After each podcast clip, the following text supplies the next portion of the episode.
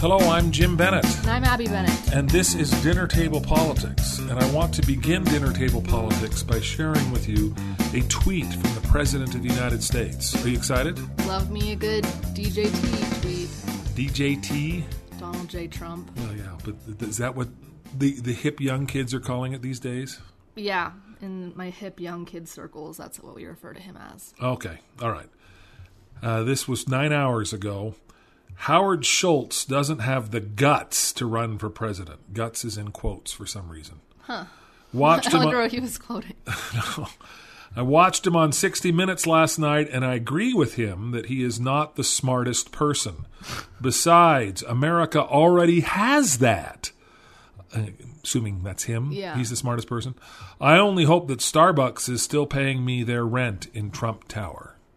What do you think? Another good DJT tweet. We don't deserve them. We don't deserve them. We really don't deserve them. What did we do to deserve this? I don't know. Uh, we're not that terrible. At, uh, anyway, uh, Howard Schultz, for those who don't know, is the CEO of Starbucks, who was making rumblings. Starbucks. Starbucks. Sorry, Nobody nobody says Starbuck. Starbucks was the. I know Battlestar Galactica. I knew you were gonna say that. Uh, you- you're cutting me off. Oh man. All right, fine. I don't get to launch into a nice Battlestar Galactica rant. Um, but Howard Schultz is planning on running for president as a third party, and I'm keeping my eye on him. Is he like he's actually said he's going to, or it's just preliminary stuff? Well, Has he said anything definite? Uh, he hasn't specifically announced that he's running. I don't know whether or not he's running, um, but it's just refreshing to hear somebody talking about things that neither of the two parties are talking about, specifically the national debt. We are $21 trillion in debt. That's a lot. That is a lot. Uh, except at the same time, it's not a lot compared to the gross domestic product. Does that make any sense? No. We're diving into weird. So, for instance, I have a great deal more debt than you do, correct? Hopefully, Yes. But it's not as big a deal for me. I mean, I have a, a, a mortgage of hundreds of thousands of dollars, and you do not. no. But my income is much higher than yours. Okay, brag about it. Sheesh. There we go. There we go. So it isn't necessarily the amount of debt we have, it's the amount of debt compared to the amount of assets we have. When you compare debt to the gross domestic product, that is, how much the entire country makes, uh, the highest debt we ever had was during the Second World War. Even though, if you look at the dollar amount, it was a smaller dollar amount, but it was something like 140% of all of the product of everything that everybody in the country made.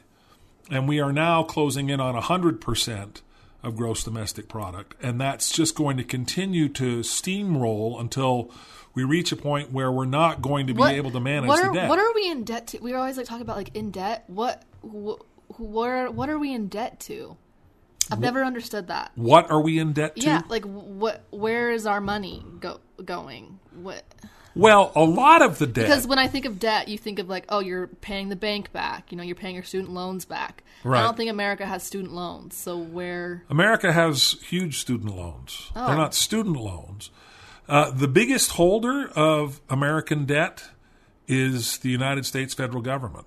Oh, that seems confusing.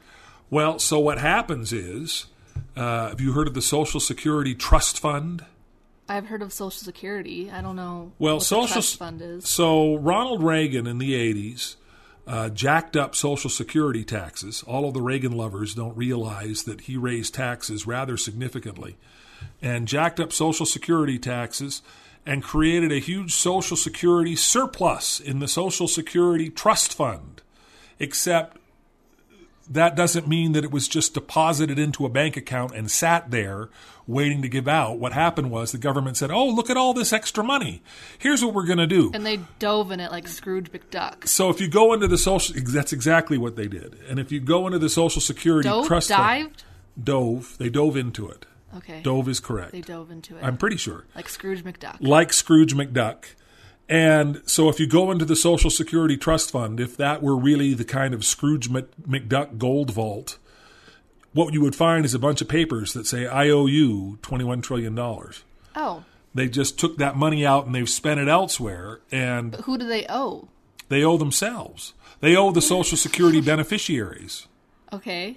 For for instance, uh, they also owe bondholders. There are private individuals that buy bonds. When you buy a bond, the government says, "Okay, you're giving us this money, and we, we will give you a rate of return on that bond."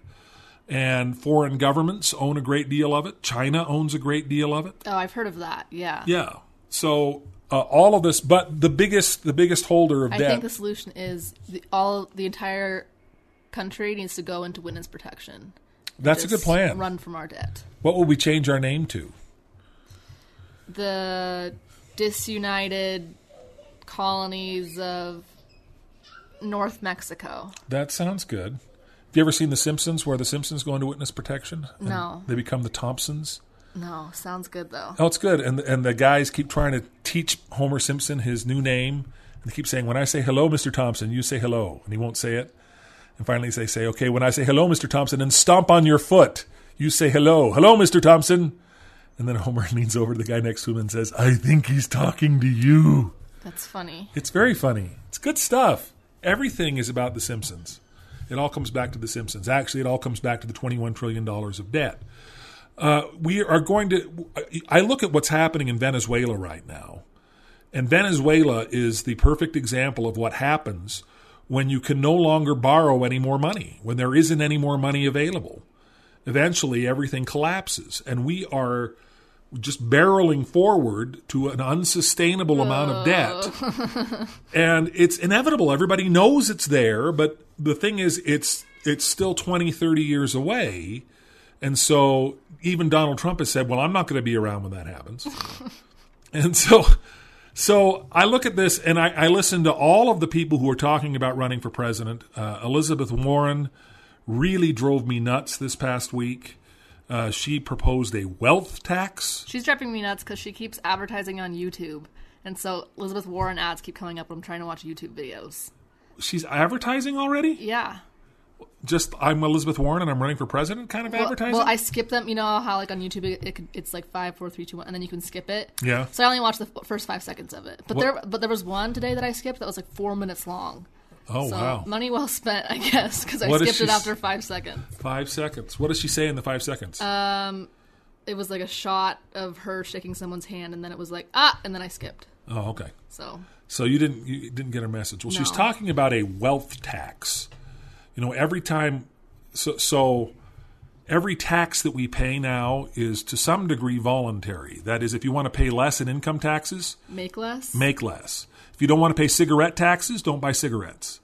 Uh, but Elizabeth Warren is talking about a wealth tax. And what she's saying is if you're really wealthy, if you already have stuff, we're just going to come in and take your stuff, which is not something that constitutionally they're allowed to do. Uh, the income tax was required a constitutional amendment to make that available. And back when they passed it, they said, oh, it'll never go beyond 2% of income. And guess what? It went beyond 2% of income. But now Elizabeth Warren is just saying, we're going to go in and just grab people's stuff, and that's going to pay off everything, and we're going to be great.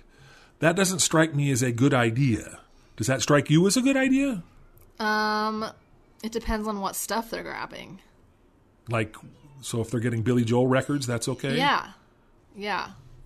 but if it's like, I don't know. I, I I don't I don't know enough about income tax laws to have a good opinion on it. Well, we'll talk a little bit more about income tax laws and a little more about Howard Schultz when we get back from our break.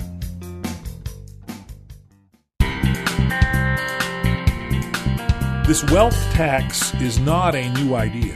In fact, the first time I heard of a wealth tax, guess who was proposing it? It was back in 2000. It was in a book called The America We Deserve by. This is a trick question. It isn't a trick question. It's by Donald J. Trump. Donald J. Trump. I was gonna say that I really was. Yeah. But it's not actually by him. Well, no. Well, I don't think he's even read it, let Yeah. alone written it. Uh, you need to read the article written by the ghostwriter of The Art of the Deal, which was Trump's biggest book. Yeah. And he makes it clear that Donald Trump isn't capable of reading a book, let alone writing a book. But this is back in 2000, and every election cycle, President Trump, who wasn't President Trump at the time, but he would just sort of flirt with running for president. It was kind of a joke. Oh man, those were the days. Those were the days. we all laughed at him. Uh, he was once talking about running for president on the Reform Party ticket. Are you familiar with the Reform Party? I'm not. The Reform Party Do they want to reform something? They want to reform government. So in 1992, George. Columbus Oh. sailed the ocean blue. no, no, he didn't. He, he'd been dead for 500 years. Well, it rhymes still, so it's true. Okay, 1492. Did, I nailed it, right? Yeah. I got the date right. Yeah, well, Columbus didn't sail the ocean blue, but George H.W. Bush and Bill Clinton were running for president. And just like Howard Schultz, the CEO of Starbucks, uh, a rich CEO dude went on television and started flirting with the idea of running for president. Do you know who that rich dude was? Was it Trump? It was not. Oh, dang it. It was not. It was the man your mother voted for in 1992. She did not vote for Bush or Clinton. She voted for H. Ross Perot. H. Ross Perot. Have you heard of H. Ross Perot? No. You never heard of Ross Perot? I well, I've heard his name. I don't know his I don't know what he did at all. Well, he ran for president in 92, and when he initially announced, they were taking polls, and he was ahead in the polls. He was an independent candidate, and he was beating Oh, that's Bush. wild. He was beating Clinton by a mile. What happened, Ross? Well, he turned out to be nuts. Oh. Uh, he dropped out of the race right in the middle and said, The reason I'm dropping out of the race is that uh, George H.W. Bush has hired people to come and disrupt my daughter's wedding. And I just can't stomach that anymore, so I'm dropping out. And there was no evidence that he The was day of doing my this. daughter's wedding. At at one point, he said, Well, the Cubans have all been hired to come take me out. And David Letterman went on television and he said, Yeah, see, this is what we're talking about. Those are jobs that belong to Americans That's funny. which was pretty funny. But he was just kind of a nut. Dang it. But he jumped back in, and he actually got into After the the, debates. wedding, he was After like, the "Now wedding, I don't have anything to stress out about." right? George H. W. Bush did not disturb the wedding, uh, but he jumped back into the race, and he did. What if what if the wedding actually had happened and all that George H. W. Bush did was when the pre when like the minister's like, are there any objections? George H. W. Bush jumped up and was like, I object, and that was the dis- and that was it. Yeah. And that was it, and that would be worth worth dropping out of the race for. yeah. And then and then Ross Perot tackles him and they start fighting. Well, in in all of the initial Everyone's polls, crying and screaming and the wedding's ruined. that would make a good movie. I think.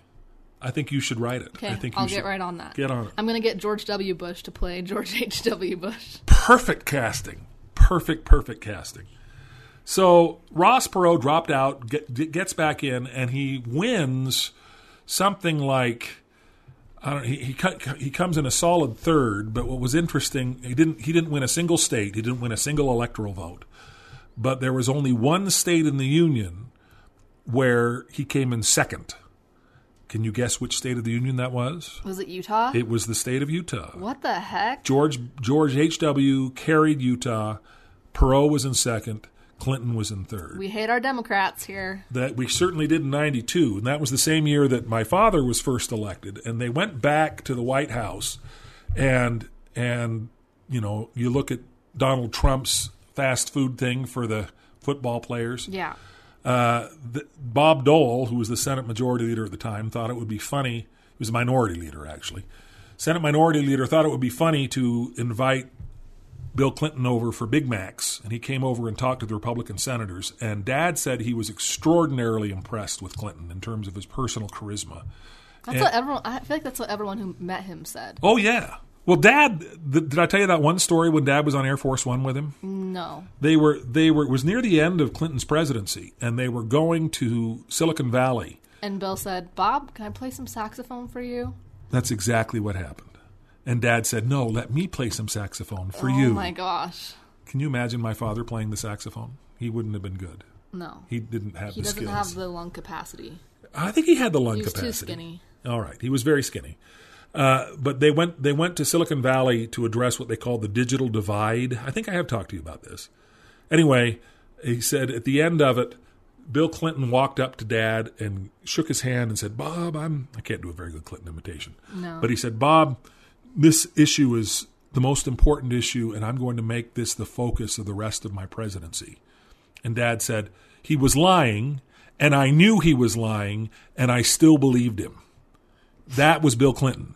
He could look you in the eyes and he could lie to your face, and you had to believe him because he just had this. That's like when Magnetic charisma. When our dog begs for food, like he acts like he hasn't been fed that day. Yeah, it's exactly the sells same. it. He sells it. It's exactly the same thing.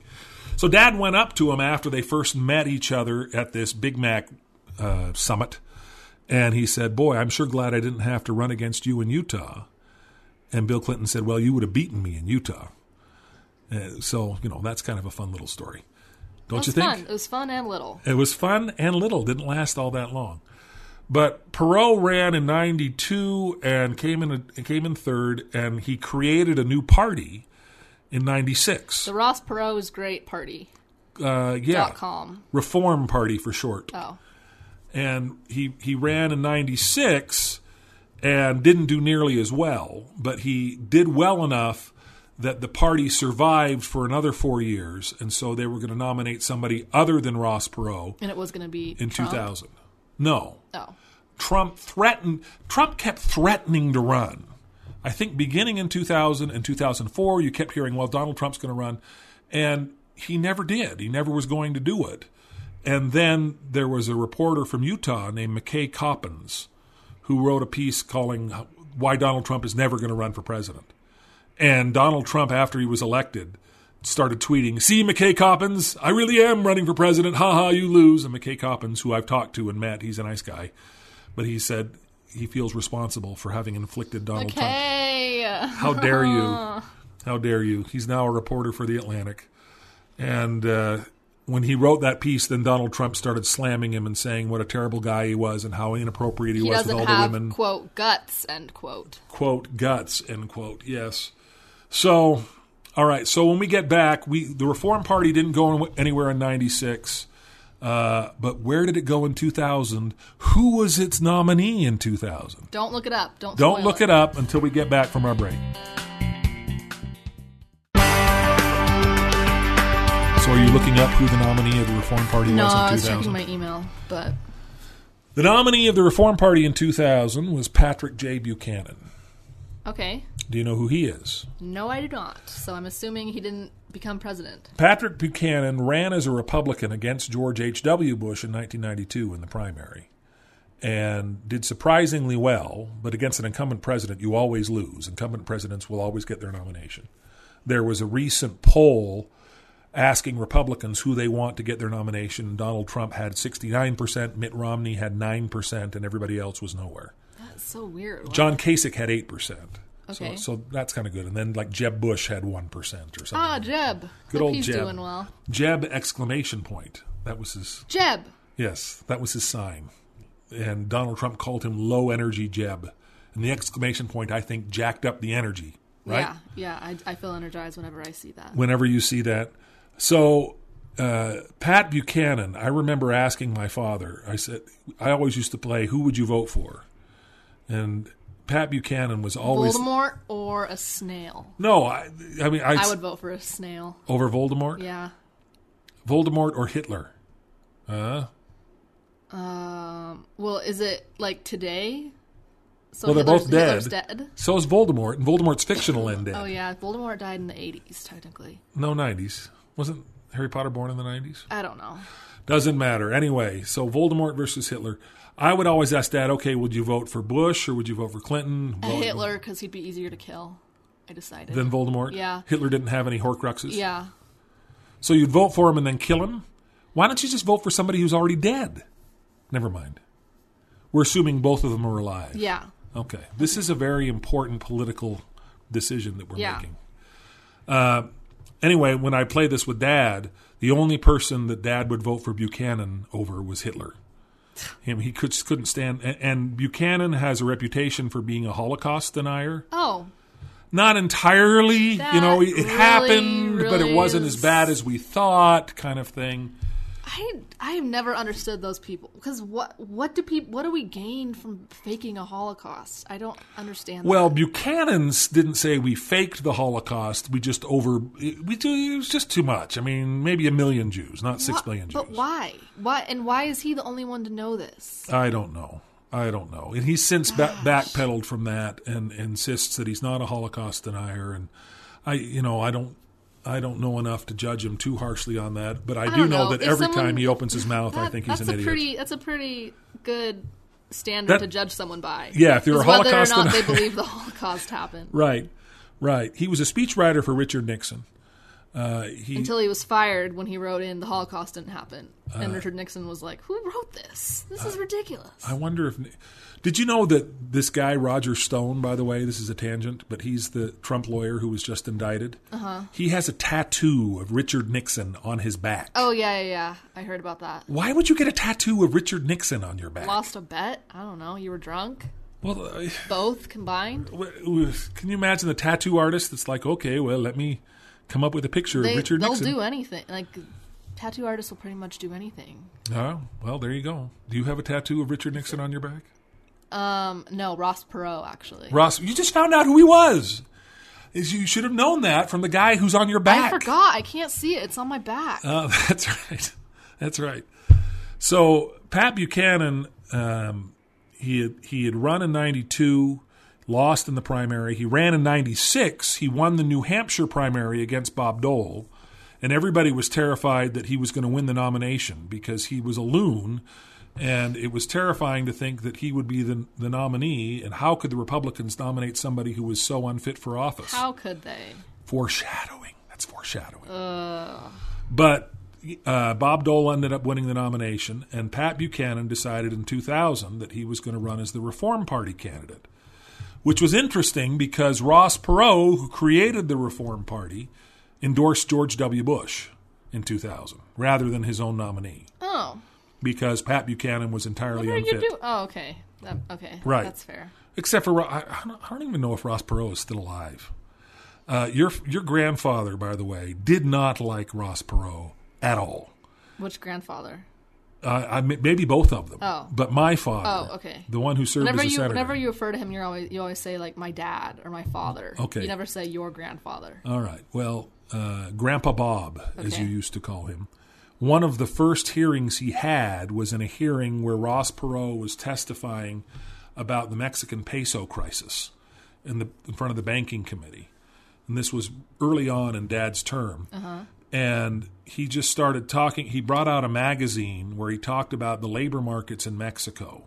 And he said, You know, you want to get workers for $2 an hour? You can in Yucatan. And he showed this big ad and showed just how bad this was and how terrible. It was actually a hearing on NAFTA, actually, now that I think about it. And everybody else was just letting him rant. And your grandfather uh, stopped him and just started ripping into him and telling him how stupid his ad was and how wrong it was. And he's, he's like, he said, the cost of labor is not what drives up the cost of goods more than the cost of transportation and other kinds of things. He says it's not about it's not about uh, you know cheap labor so much as opening Mexico for American markets. And he, Smackdown. he smacked him down, and Perot afterwards said, was crying. well, Said, he di- Why did you he do didn't that? ask a single question. And Perot afterwards said, Well, can I talk? And dad said, Well, sure. And he says, Well, I'm honored that you'll let me. And he says, First of all, this isn't my magazine. Because he kept showing this magazine. He says, I didn't print this This magazine. is Teen Vogue. I picked it up in the grocery store. and so they kept arguing over whether or not NAFTA would be beneficial. And dad said, Well, let's make a bet. I'll bet you $10,000 that within 10 years, well, it was Perot that proposed the bet.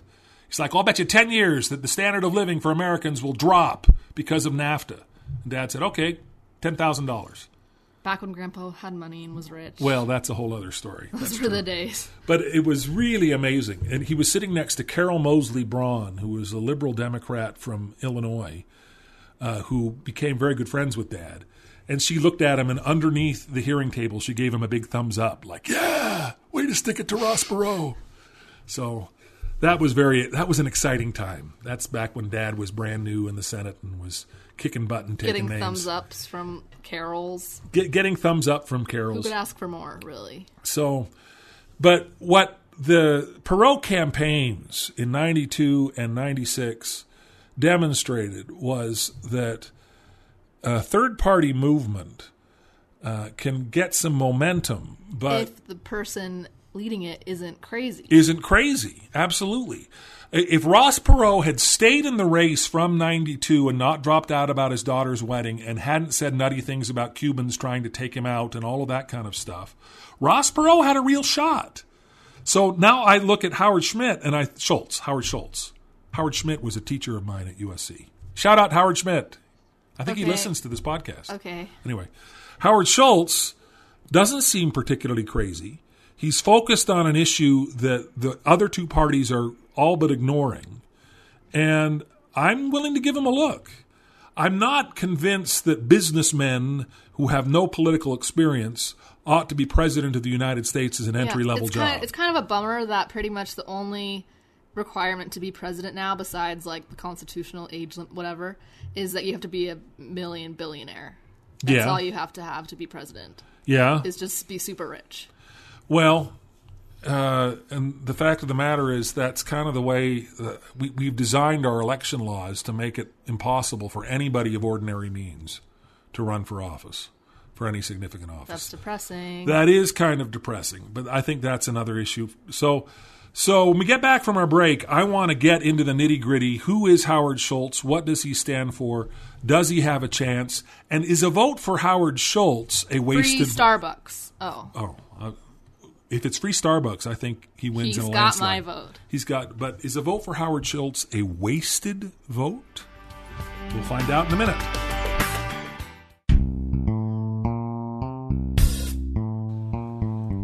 So we're no stranger to third parties, you and I. Nope. We both worked for the United Utah Party. You more than me, I would say. Well, and I'm still involved with the United Utah Party, but you worked on Hillary Sterling's campaign. She's the new executive director of the United Utah Party. Nice. And um, one of the things that I would bump into whenever I ran, when I, when- whenever I ran, when I was running, I only ran once with the United Utah Party. Uh, but one of the things I bumped into was I can't vote for you because a vote for a third party is a wasted vote. Yeah. Do you agree with that? No. I think that's dumb reasoning. Can you And- expand on that? Um. Yeah, but I choose not to. Well, I, I, I had a government teacher in high school who used to quote, quote Eugene Debs, who was the socialist candidate for president for years and years. And he was asked, you know, why are you running when you have no shot? And his response was, it's better to vote for what you want and not get it than vote for what you don't want and get it. And I think the two party system as it as it's presently constituted Sucks. sucks and requires people to vote for what they don't want and get it. Yeah. And so I look at that and say, well, I mean, there are a lot of people now who are saying, okay, well, if you vote for Howard Schultz, you're guaranteeing that Trump gets reelected. But I don't want to vote for Elizabeth Warren and a wealth tax and a bunch of nonsense just Bern- because is, I. is Bernie running again? Bernie is running again. Oh, Bernie. Bernie's back in. What are you doing? Bernie is what, 79 years old? uh, I don't know. I mean, he's almost 80 years old. Uh, Biden is going to run. He's Oh, he is? 76. I, well, yeah. I mean, none of these people have necess- the people who have announced, okay, we've got Elizabeth Warren, Um, uh, Kamala Harris. Kamala Harris. uh, and I think that may be it, who have officially announced. Is Cory Booker officially announced? I don't know who that is. Okay. So. Well, then he probably has. He was Spartacus during the Kavanaugh hearings. He's the guy who said, This is my I am Spartacus moment because I'm going to release documents that have already been cleared for release, but I'm not going to tell you they've been cleared for release and I'm going to look heroic. How was? Okay. He, he That's was, what Spartacus did. I think that's exactly what. No. Have you ever seen the movie Spartacus? You haven't? No, but if Spartacus it is was, but a if it's Roman- anything like that, I'm not going to see it. It sounds horrible. Well, Spartacus is a Roman slave, and and there's a big crowd of people, and the Roman overlords come and say, "Spartacus, will you please stand up?" And as he tries to stand up, other people start standing up and saying, "I am Spartacus! I am Spartacus!" Because they're willing to go die for Spartacus because Spartacus. Oh, it's not the one where the where um the guy yells, "This is Sparta," and then they kill everybody. That's different. that's 300, I Oh, think. okay. That's a much newer movie. Spartacus is an old movie with Kirk Douglas way back in the And day. then like he kicks the guy into the pit. yeah, good times. Yeah. Everybody likes to be kicked That in the I pits. want to see that in the Kavanaugh hearings. Yeah. more kicking people into pits. we seem to have strayed from our theme here, but kicking people into Sorry, pits. I got excited. This is good. Everybody likes kicking people into pits. Everybody likes kicking presidential candidates into the pits, I suppose. Nice, nice, nice, way to bring it back. Nice way to bring it back. So uh, the thing is, if we continually decide, okay, well, the two party system, we've ju- really got no choice. I mean, I go, it comes back to The Simpsons again. There's a Halloween episode in 1996. Halloween obviously is in the month right before election day. Yeah. And so It they is. they did one where Bill Clinton and Bob Dole, who were the two nominees, are abducted by aliens and they're replaced by Kang and Kodos. And Homer finally exposes it on the steps of the Capitol that the two candidates are space aliens. And he, they're, they're both promising, you know, eternal slavery of everybody. And Kang, sa- K- they say, well, problem is you have to vote for one of us because it's a two-party system. And everybody goes, You're right, it's a two party system. We got to vote for one of them. And then somebody says, Not me, I'm voting for a third party. And then one of the aliens says, Go ahead, throw your vote away. And then you see Ross Perot in the crowd punching his straw hat through with his fist. And at the end, when they're being This is a lot of a lot of Simpsons. play by play of a. Simpsons and then episode. when they're brought into the minds of, of uh, you know, the- Homer just finally says, Don't blame me, I voted for Kodos because Kang apparently won. Kang and Kodos were the two candidates. Good stuff, right? Yeah. It also has the best political speech ever. He says, this is going, so We must long, go dude. forward, not backward, upward, not forward, and always twirling, twirling, twirling toward freedom. I think you've said that on here before. I Well, don't it's know. good stuff. All the Simpsons talk just blends together. Well, this is too much. I have not mentioned Star Trek once. you know Okay, that, don't let- you? That's not. Oh my gosh, Well, suffering. you're suffering. Well, I hope not. Nobody else is suffering. But the reality is, if we're ever going to see change, it's going to have to come, I think, from somebody outside the system. And I don't just mean a businessman who's never held office. I mean outside of the two parties. And there is precedent for that succeeding. It's very old precedent. But can you remember the last third party candidate who became president of the United States? Uh, Ooh, I should know. You've heard of him. this. I've heard of. I've heard of him. Yes. Um, Abraham Lincoln. Abraham Lincoln. Yes. The Republican Party was only six years old when Abraham Lincoln became president of the United States. It had essentially replaced the Whig Party, which which fizzled out and died. The Whig Party was essentially the version of Republicans that was pro-choice on slavery. And the Republicans were born to get rid of the twin relics of barbarism, slavery and polygamy. So, good stuff. Uh, they succeeded. They succeeded. and, Thank you. And going forward, hopefully, a third party candidate can succeed. We're out of time, and if you're listening to this on the radio, please subscribe on iTunes or at the KSL Podcast Center. And in the meantime, we'll see you next week. This is Jim Bennett, I'm Abby Bennett. and tune in next time to Dinner Table Politics.